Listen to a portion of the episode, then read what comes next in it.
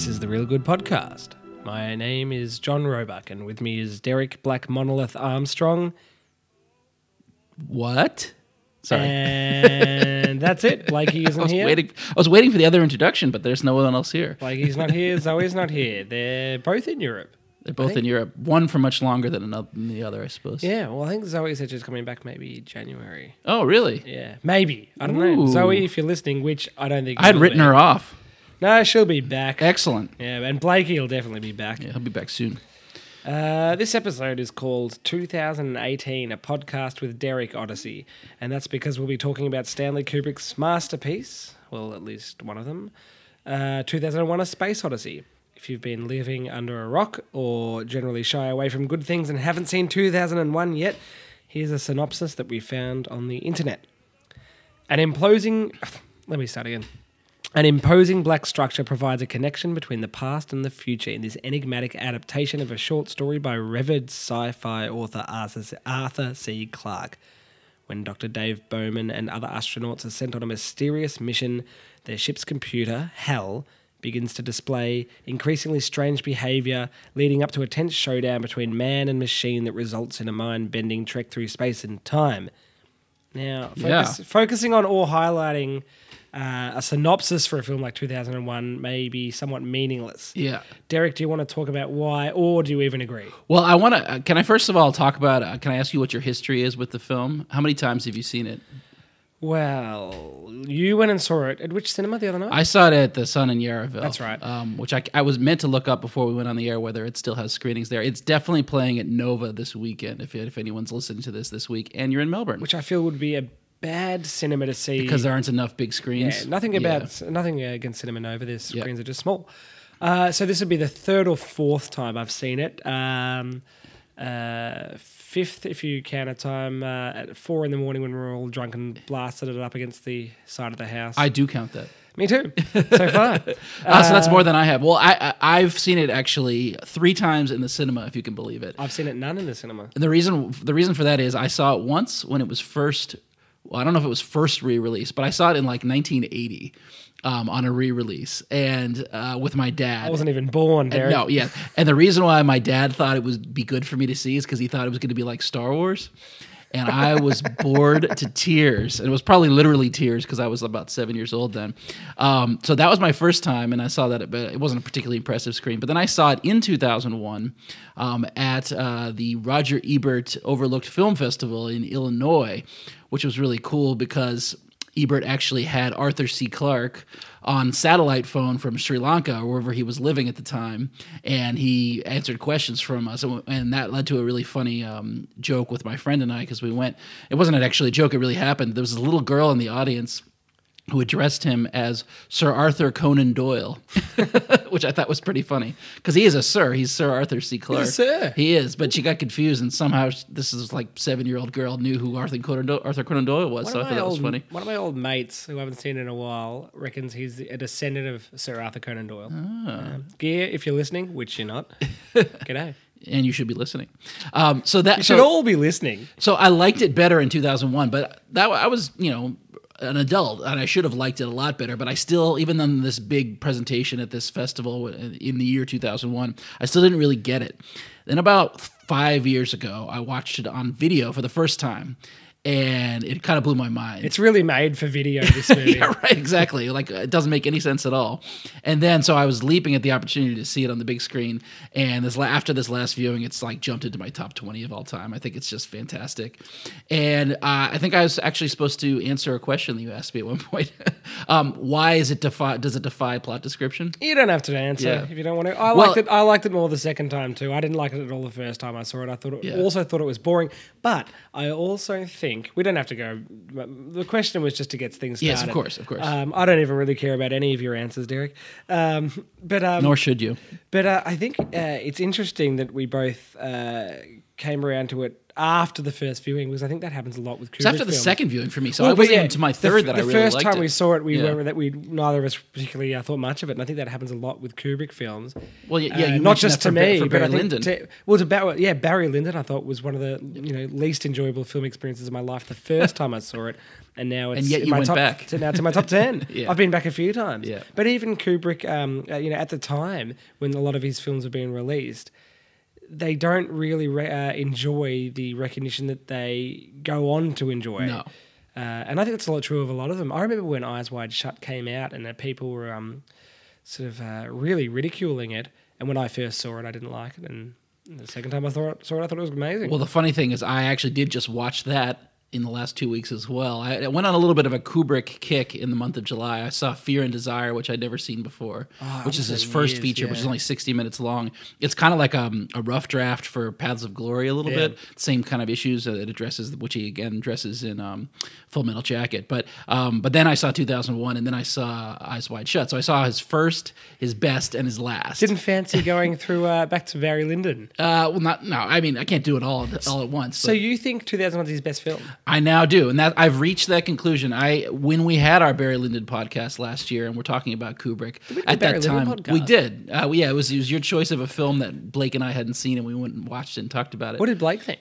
Uh, he liked it a little. He liked it a little bit more than I did. So a lot less than I did. a lot less than you did.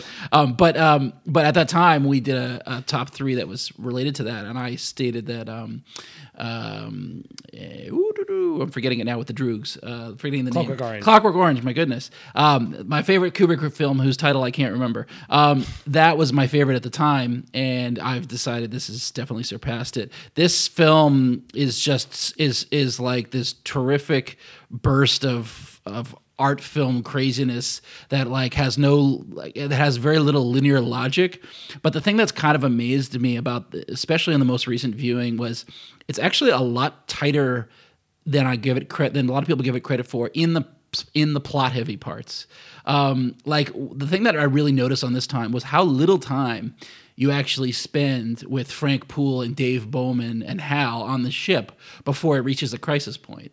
Um, uh, that it's like basically they have that interview which is expository where they watch the interview with themselves on on TV um, where, where they interview Hal and they eat a meal and they go jogging around the ship. Next scene, Hal's glitching out and the whole thing is starting to snowball. So it's like I think of the film as this crazy art film with these um, segues in it and these kind of flights of fancy. but then at its core, it's actually got quite a, a solid kind of straightforward narrative. That does m- comprise a you know uh, not a huge part of the film though, and I think uh, um, perhaps one of the reasons a lot of people reject the film on first viewing is because of expectations. Yeah. they're expect expecting Star some sort Wars? of- yeah, Star Wars. I mean, Star Wars really established expectations for these sort of movies, um, and going into two thousand and one. You know, you might be disappointed if you have those expectations. Yeah. And I think, I mean, like I said, it wasn't always reg- well regarded as it is now. I mean, a bunch of people walked out of the premiere, including Rock Hudson. Okay, Yeah, yeah. apparently he sort of uh, stormed down the aisle saying, you know, can someone tell me what the hell this is about? yeah. Um, and I think, yeah, But it's good to. uh, the second think, time you watch it, you don't have those expectations anymore, and you can sort of perhaps appreciate it for what it is. Well, I think you also, at some point in your maturity as a cinephile, you start to realize that it doesn't matter if you don't know what it is. You're, it's a sensory experience. Oh, uh, but I'm talking about less knowing what it is and more the the fact that you know the first 23 minutes there's no dialogue or something something like the first 23 Yeah. minutes, and then the really the only time there's any sort of story is is in that bit with Hal and the two astronauts who uh, yeah Well, that really. You know, then this is, I think, if I if you had asked me when I was a kid, the part that I thought was the most boring, I would have said it was the part with Haywood Floyd, where he's, um, you know, talking with his team about what this black monolith is and, and keeping it hidden. best part. Well, you think that's the best part? Yeah, I think that's a terrific part. But that was the part that I I felt that I was supposed to be getting plot, but that I didn't get it when I was a kid. I was like, what are they talking about? What is this thing? And I think like I can't remember as a kid experiencing the monolith on the moon and things like that. And I I could only remember, you know, like the the ships rotating around and you know the Blue Danube is that the name of the of Blue the- Danube uh, yeah, by yeah Strauss. Yep. yeah like and just kind of feeling like what is this but that whole part is really plot heavy in a way. It's like it, it sets up what what this is, what the mission is, what people's um, relationship to it is, um, why they won't reveal anything to anyone, um, and uh, it, I love the way that sequence concludes, which with the deafening sound of the signal being sent to Jupiter from the from the monolith. Because I have to tell you, when I was in the cinema at Yarraville the other night that I, I have to think they would have heard that out on the street. It was so loud, it filled the world, and it made and it, it kind of made me realize that one of the things this film does so incredibly well is it puts you in the shoes of the people who are experiencing those things. Like you feel like a human being trapped on a ship by Hal, um, and you feel that signal piercing through the helmets that they that they heard. And Well, it's interesting you say that because I think the main two things that stand out for me with 2001, uh, I think, uh, well, maybe maybe there's three, but I'll start with the two that I've written down. Um, is the special effects, which still look amazing. Um, and, Oh, yeah. uh, um, and also the the way it presents its ideas, and I think a lot of the content is really up to the viewers to interpret. yeah, And so I don't really think the plot is particularly important. And I think Arthur C. Clarke actually said, uh, you know, if, if people understand 2001 fully, then they haven't done their job properly. Um, or then they've failed, I think he said. But um, I think the other thing is that, you know, Kubrick was a photographer before he was a filmmaker. And apparently the cinematographer hated, I can't remember his name, hated working on this film because Kubrick was. Uh, you know, so precise and already knew what he wanted. He, there was not much room for collaboration. right. And what's you know, you mentioned that sequence um, uh, when they're flying to the moon, or you know, they're going to see the monolith, and I think the sequence from uh, that cut between the match cut, I think it is between the bone and the spaceship, up until that sequence you just mentioned, with that that music by. Can't remember his name. Oh, with, the- the, the- the voices, voices, when they oh see the God, monolith, so yeah, eerie. which they used in the Godzilla trailer recently. Yeah, Um, I think Vangelis? No. not, not Vangelis, not- it's, no, it's someone Vangelis. else. Okay, Yeah, yeah, that's- But I think I'm what's thinking of Blade really Runner. astonishing about these films is the images and the way Kubrick uses music to accompany the images, and they're the ideas uh, that Kubrick and Clarke invite us to think about are engaging. But I think the really the film is meant to inspire awe. Yeah. and and it still does. I mean, it looks better than most films now. Right. Uh, I mean, case in point, I just I started trying to rewatch Interstellar the other day, and you know, lost interest very quickly. yeah. But there's that wormhole scene in Interstellar, which doesn't look any better than the the you know the This- scene towards the end. Of, The trippy scene in, in 2001, I don't know why you would need anything different than Eh, that. eh, The frozen and it- shots of Dave it's- Bowman, like with his face frozen. and it's oh, it's arguably more impressive because you know it's it's practical. I mean, I don't know how they did the, the effects in Interstellar, but in today's day and age, it's like Yeah. you know. 2001, it, you don't even have to, you know, trick your mind like you do when you watch something like King Kong, where it Yeah, yeah. obviously looks fake, or Jaws. No. It just looks good. Yeah, But- but I, especially the and the, the, the spacecrafts, I think too. Like I, I, I was just one of the images I was marveling over um, when I was watching it was the it, it was Dave Bowman in the pod outside trying to get back in and facing up against the ship that's dominated by Hal. And I was thinking it was like a literal David and Goliath moment because you've got David Bowman who's a literal David facing up against this ship that's just being and and there's just like a shot that lasts for like 10 to 15 seconds of them just staring at each other in space. Um, I mean. Those crafts don't need to look any better than that. They don't need to look any different. They everything that he had that that Kubrick had to to simulate zero gravity. Like I still I was almost going to go to a video today and learn how they filmed the jogging scene and I just decided not to. I was like I don't want to know. Yeah. I, it's Ah. it's so incredible. It's so incredible that when I was a kid, I think one of the reasons I was bored by it was I thought it was a documentary. Yeah. Like I, I thought like it was it has this kind of um, presentational quality of like this is how life is in space. This these are how um, air, air, airline stewardesses or whatever the equivalent is, you know, deliver the meals to the people on the plane. This is how this. I I thought it was like almost like an instructional video, and which is crazy because that would mean that in my seven year old mind, I thought that Stanley Kubrick and his crew went into space and shot and shot video, but that's really what it looks like. It has this verisimilitude to it um, that kind of defies this idea, this need for, um, you know, overly uh, showy special effects. Yeah, and I guess uh, just to circle back to what I said earlier about um, it, the plot heavy and the kind of straightforward plot, I kind of more mean like it's clear how there, there's a through line between the sequences that it does. It's not just like arbitrary scene followed by arbitrary scene followed Right. by arbitrary scene. It's a there's a through line from beginning to end.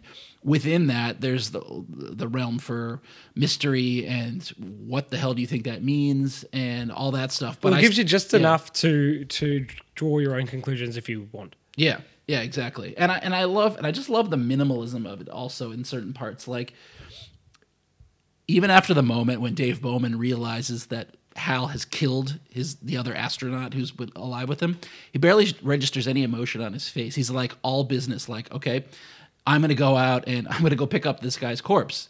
Um, which is like the most human possible thing you could do is saving someone from space who's already dead. Right. You know. Well, I think it's Yeah. interesting you bring that up because Kubrick cops a lot of flack for, you know, his films cop a lot of flack for being cold and emotionless.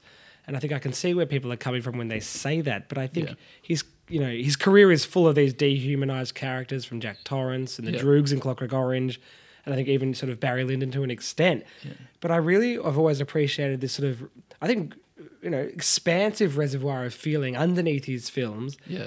that um, I think that uh, superficial coldness maybe belies. And I mean, you look at the sequence uh, uh, with the Blue Danube, where which really celebrates this beauty of human achievement, for and sure. like the whole sequence wants you to feel and to comprehend and how amazing it is. And the scene you just used as an, an example, uh, you know.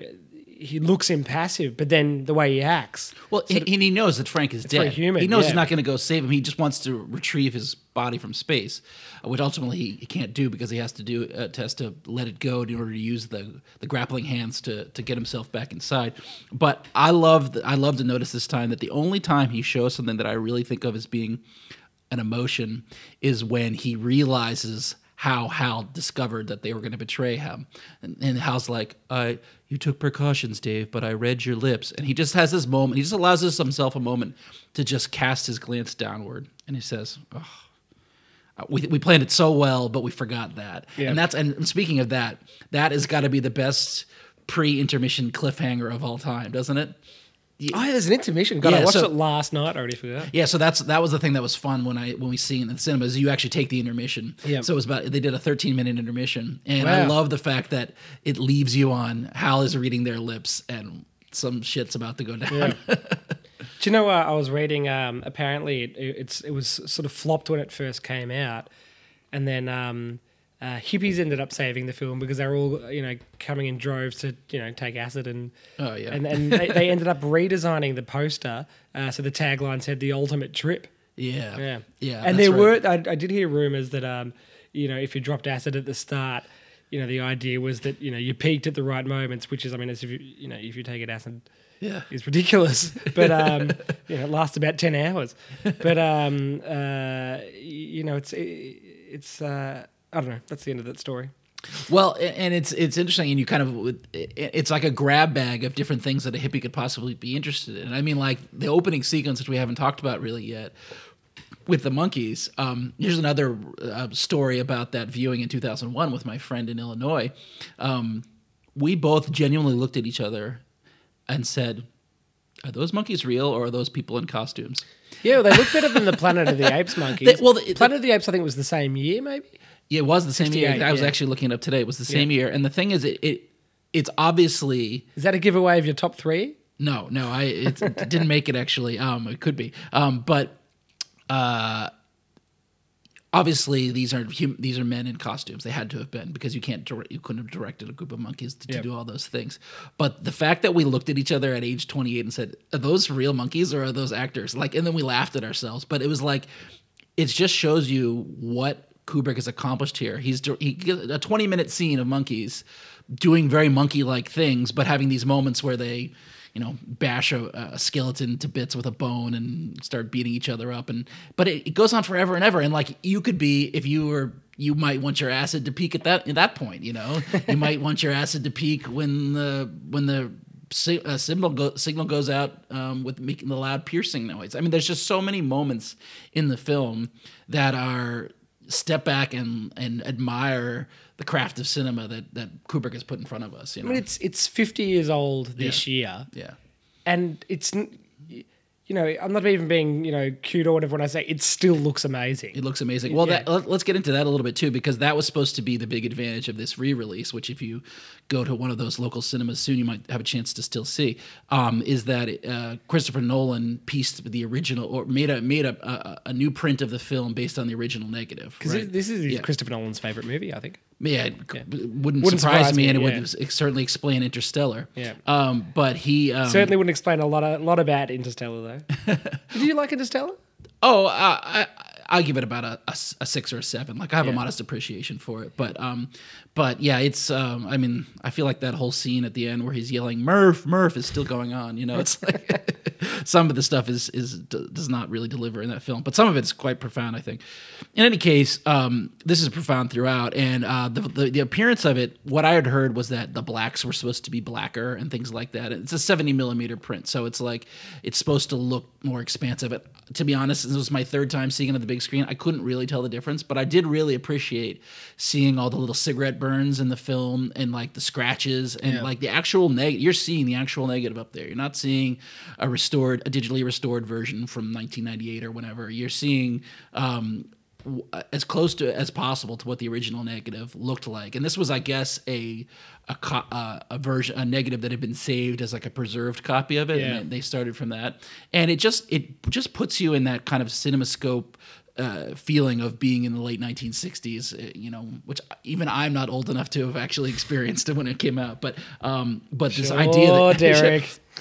I'm 65 years old. No, um, and uh, and it just it just it was just like a an overwhelming experience when I saw it, and Yeah. I, I really recommend anyone who can still see it on the big screen to do so. Yeah, I was, I was sad I missed it. I presume it'll be coming to play at the Astor at some point, surely. Yeah, well, no, this yeah, so yeah, but yeah, well, that's that's that would be logical. That's and that's a, another little tie back there because the Astor's actually where I saw um, the Hateful Eight on on seventy millimeter. And speaking of which, um, at Yarraville they had a, a little opening newsreel segment from the screening that you went to with Tarantino of Hateful Eight. No, I didn't go to the one in Yarraville. I went to Oh, I one did. out. The, he, he surprised people at the Yarraville Theatre. So there was an official one, which was the one I went to. Um, I also want to say that I didn't. I don't like the Hateful Eight. Yeah. It's meaningless for this podcast, but uh, you know, I thought it was worth mentioning. Uh, so that, I went to the one that Tarantino was meant to go to, and then I think he just must have you know got wind of this screening at Yarraville and surprised everyone. so I paid 50 dollars for my ticket, Okay. and I got him for free. Yeah. Well, but you Um, also got you also got Kurt Russell and Samuel L. Jackson, right? Yeah, I think they were there. Yeah, yeah. They were they were there definitely here at this one. At the, well, well, anyway, so so yeah, so the Yar- so the Sun does it right too. They've got a big big screen. Sun's a good theater. Yeah, Sun's really good. Yarraville in general is a good place. Yeah, my my wife and I want to move there. We're wondering if that's possible. Ooh, got a few, a cool million. yeah, yeah, that's right. Um, but yeah, I, I anyway, so it's it ended up in my top twenty uh, of, all time. I'd have so to say it's I, just I reckon it's telling how amazing Kubrick is. The 2001 A Space Odyssey is a stone cold masterpiece. Yeah. And I don't even think it's in my top three, if not maybe four or five favorite Kubrick movies. And I'm talking, like, this is a, you know, five out of five, you know, Yeah. 10 out of 10, Yeah. like one of the best movies ever made. Yeah. And even then, I'd still probably put, from personally, The Shining, Barry Lyndon, Eyes Wide Shut, um, Paths to Paths of Glory, all of those, maybe Doctor Strangelove ahead of it. Yeah. Out of those five, Strangelove is the one I haven't seen in about 20 years, but the, all the others I've seen for the first or second time in the last five years. And yeah, I mean, there's, I don't think of myself as like a great lover of Stanley Kubrick, but like every time I consider his films individually, I always think, wow, yeah, that's terrific. That's terrific. You Like- know, I mean, but he's got some like random ones that are, you know, only so-so in there. I mean, like, oh, I, I mean, the lead is quite good. But um, like that's but personally, except for his really early stuff, which is still pretty good. Like The Killing is a really good flick, like a, hi- really good heist I haven't seen that one. That's one of two I haven't seen. really cool. Um, and then I think, you know, I don't think you count Spartacus because he didn't count Spartacus. He was just a gun for hire on that. Yeah. And apart from Lolita, which I think is still a very solid film, Yeah. as soon as he starts making, you know, films like Paths of Glory, Yeah. I think you could argue that he only made masterpieces. I mean, you got Paths of Glory, Doctor Strange, Love, A Clockwork Orange, the uh, 2001, Barry Lyndon, The Shining, Full Metal Jacket, Eyes Wide Shut, and I think they're all five star movies. I I've, I I agree with you on the first forty minutes. I of, may have missed of, a few. Uh, Full Metal Jacket. Um, the, the the last two thirds of it doesn't really do much. I, me, I still think the last um, t- uh, like half is still uh, really great, but the first half is so good Yeah. that it makes what would have otherwise been an amazing movie look worse. What do you love about Eyes Wide Shut? Not to, to put you on the spot, because I don't. I don't really get a lot from that film actually. But oh man, as soon as I watch a film, I just forget how I feel about it. Let me think. What do I like about that? you know what I want to see again too is I want to see AI because there's some there's some Kubrick DNA in AI. Oh man, too. no! I rewatched that. Yeah. I saw that for the first time 13 years ago when I was living in Germany, Hmm. and I was, you know, there was enough Kubrick in there to pique my interest. Yeah. Watched it again recently, and I had to turn it off about halfway through. It's awful. You don't like Jude Law as a pimp, a robot pimp? He's actually not too bad at it. Uh, what's his name? Haley Joel Osment is really strange in it, which I guess is the point. Yeah. But sort of also misses the mark. Yeah. Um, I'd like to tell you what I think of Eyes Wide Shut, but I just can't think of it right now. Oh, that's top of my head. right, yeah. been a long day. But I, But I, I, honestly, watched it again ha- like two weeks yeah. ago just because I wanted Eyes to, Wide Shut? Yeah, because I yeah. wanted to get to that place where others are w- with that film, and I just couldn't. I was just like, it's kind of a waste of my time. I think it's sort of just there's a very kind of um, classical feel in terms of like the the narrative. It feels like an old, old, really old novel. Yeah, sure, I can see that. Um, Yeah, And I think there's just these sequences. Just, I mean, even like um, uh, the opening sequence with um, uh, where he's walking around to that Shostakovich waltz. He's walking around the hospital, I think, you know, those long tracking shots. I mean, I think that's um, some of Kubrick's best pairing of vi- images and music since 2001, you know, possibly. Yeah. Um, and, um, you know, uh, you put me on the spot. it's funny you should say Eyes, that. Eyes Wide Shut is, is, is, is one of my favorite movies of the 90s, I think. okay. Yeah. Yeah. But I think every every movie he made, especially when he started making a movie a decade, is one of the best movies of that decade. Like I think uh, Full Metal Jacket is The Shining, uh, you know, two of the best movies of the '80s. Barry Lyndon is one of the best movies of the crazy. '70s. Yeah, Yeah, uh, but yeah, but two, 2001 has eclipsed all that for me. Uh, I guess a, I guess a pun intended, uh, pun not intended. I don't know. There's did a- you write that pun in your notes? No, I didn't. I did. You did see me glancing at my notes, but that was just random. You know what I love most also is know. I got to see, I got to hear, um, "Thus Spake Zarathustra," um, and it wasn't that stupid Me Bank ad. Oh. Do we put that into context for? Uh, do, do you know what annoys me about that fucking ad? What? Is as soon as 2001 started, Yeah. like all I thought about was that ad. Yeah, there's which, an ad- which kills you. You know, the opening of 2001 has these planets kind of in a um, syzygy, is that what they call it, where the planets are kind of all lined up there, and they're kind of moving in and out of sequence, and that's when the music's playing. And this bank called Me Bank has an imitation of that, and it has one of these planets singing like like a like Me Me, like a Figaro Figaro kind of thing, or something and like that. it, it it's on at before every movie Yeah. in uh, I think both of the large film chains, at least definitely Village Cinemas, and I think Hoyts as well. So we've seen it a lot. and then there's a Hal parody voice in it also. Ugh, it- that man, it it ruined the start of that because all I was thinking about was that guy going singing that planet singing me. It's like when um the good guys, that electronics chain used um, "Good Vibrations" by the Beach Boys. and now I can't listen to that song. Can I just, uh, since we're talking about Hal for a second here, can I just tell you that I love that you can pinpoint the exact moment that Hal has his break from reality because he has this, because he's talking like a normal human being. I mean, albeit sounding a bit like a sedated serial killer, but he says, "Just a moment." Just a moment, like like in this yeah. really weird way, like he's just glitching out completely, and that's when he detects the fault that doesn't exist in the thing, and so it's like, but it's weird. You you get to witness this exact moment when he loses it, and um, and I love the way he's so he's so many steps ahead that when he realizes as soon as Dave gets back inside the ship, he just realizes that he has no ability to stop him doing from what he's going to doing except for persuasion, and he tries to persuade persuade him in this really like pathetic and kind of moving way not to be killed by him. It's just like sorry, that's just a random. I just had to No, throw that in definitely. Well, Yeah. speaking of Hal as well, I think something incredible about this film is as much as Stanley Kubrick is doing, it's sometimes when he's not doing much that the film is that it's like uh, when, whenever you see Hal, it's just this image of a light. Yeah. But you always sort of seem to know what Hal is, you know, thinking. Yeah. A- and Hal is really conveyed as this, you know, like reasonably well realized character, and Yeah. all that is is this monotone voice and a light. So for every, you know, montage with, with, with you know, admittedly beautiful and amazing special effects, and you know, as amazing as any part of that film, there are these moments that are very contained. Although you know the these choices that he makes where where he's not doing much stylistically, and he's not doing much with the camera. Yeah. you know, not doing Case much with in point- music. Yeah, and how? Case in point is the the death of the three scientists.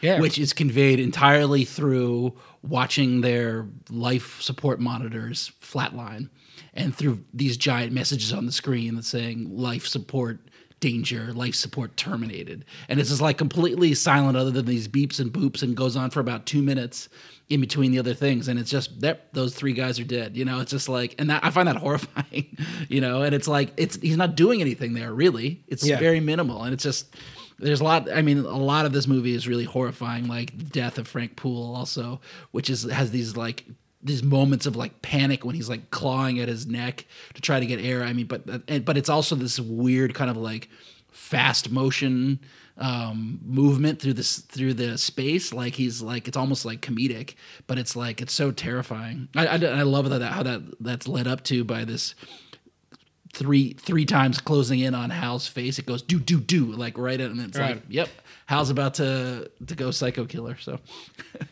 All right, Derek, top three. top three.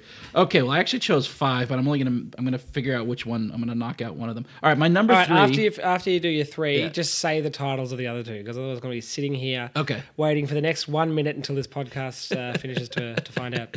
Fantastic Voyage, um, the 1966 Richard Fleischer film where they shrink the, the submarine into the, the, the human body and travel around inside the body. Did you ever Um, see Innerspace? Yeah, it's like Innerspace. Yeah, but but it's better than Innerspace. Come on. I've only seen Inner Space. I haven't seen Fantastic Voyage. It's uh, I think Raquel Welch is in it actually. Oh, So yeah, so and that that was cool. I like that a lot. Uh, my number two is Them. Um, I don't know if this really qualifies. It's the movie with, with the giant ants, the, the giant radioactive ants from Oh. 1954. Gordon Douglas. I know that movie. For some reason, it's not cheesy. It's really it's really chilling. Um, and I, I that that made my list. And also, uh, my number one would be um, Invasion of the Body Snatchers, Oh. 1956. We didn't even explain what the top three were. Oh my goodness!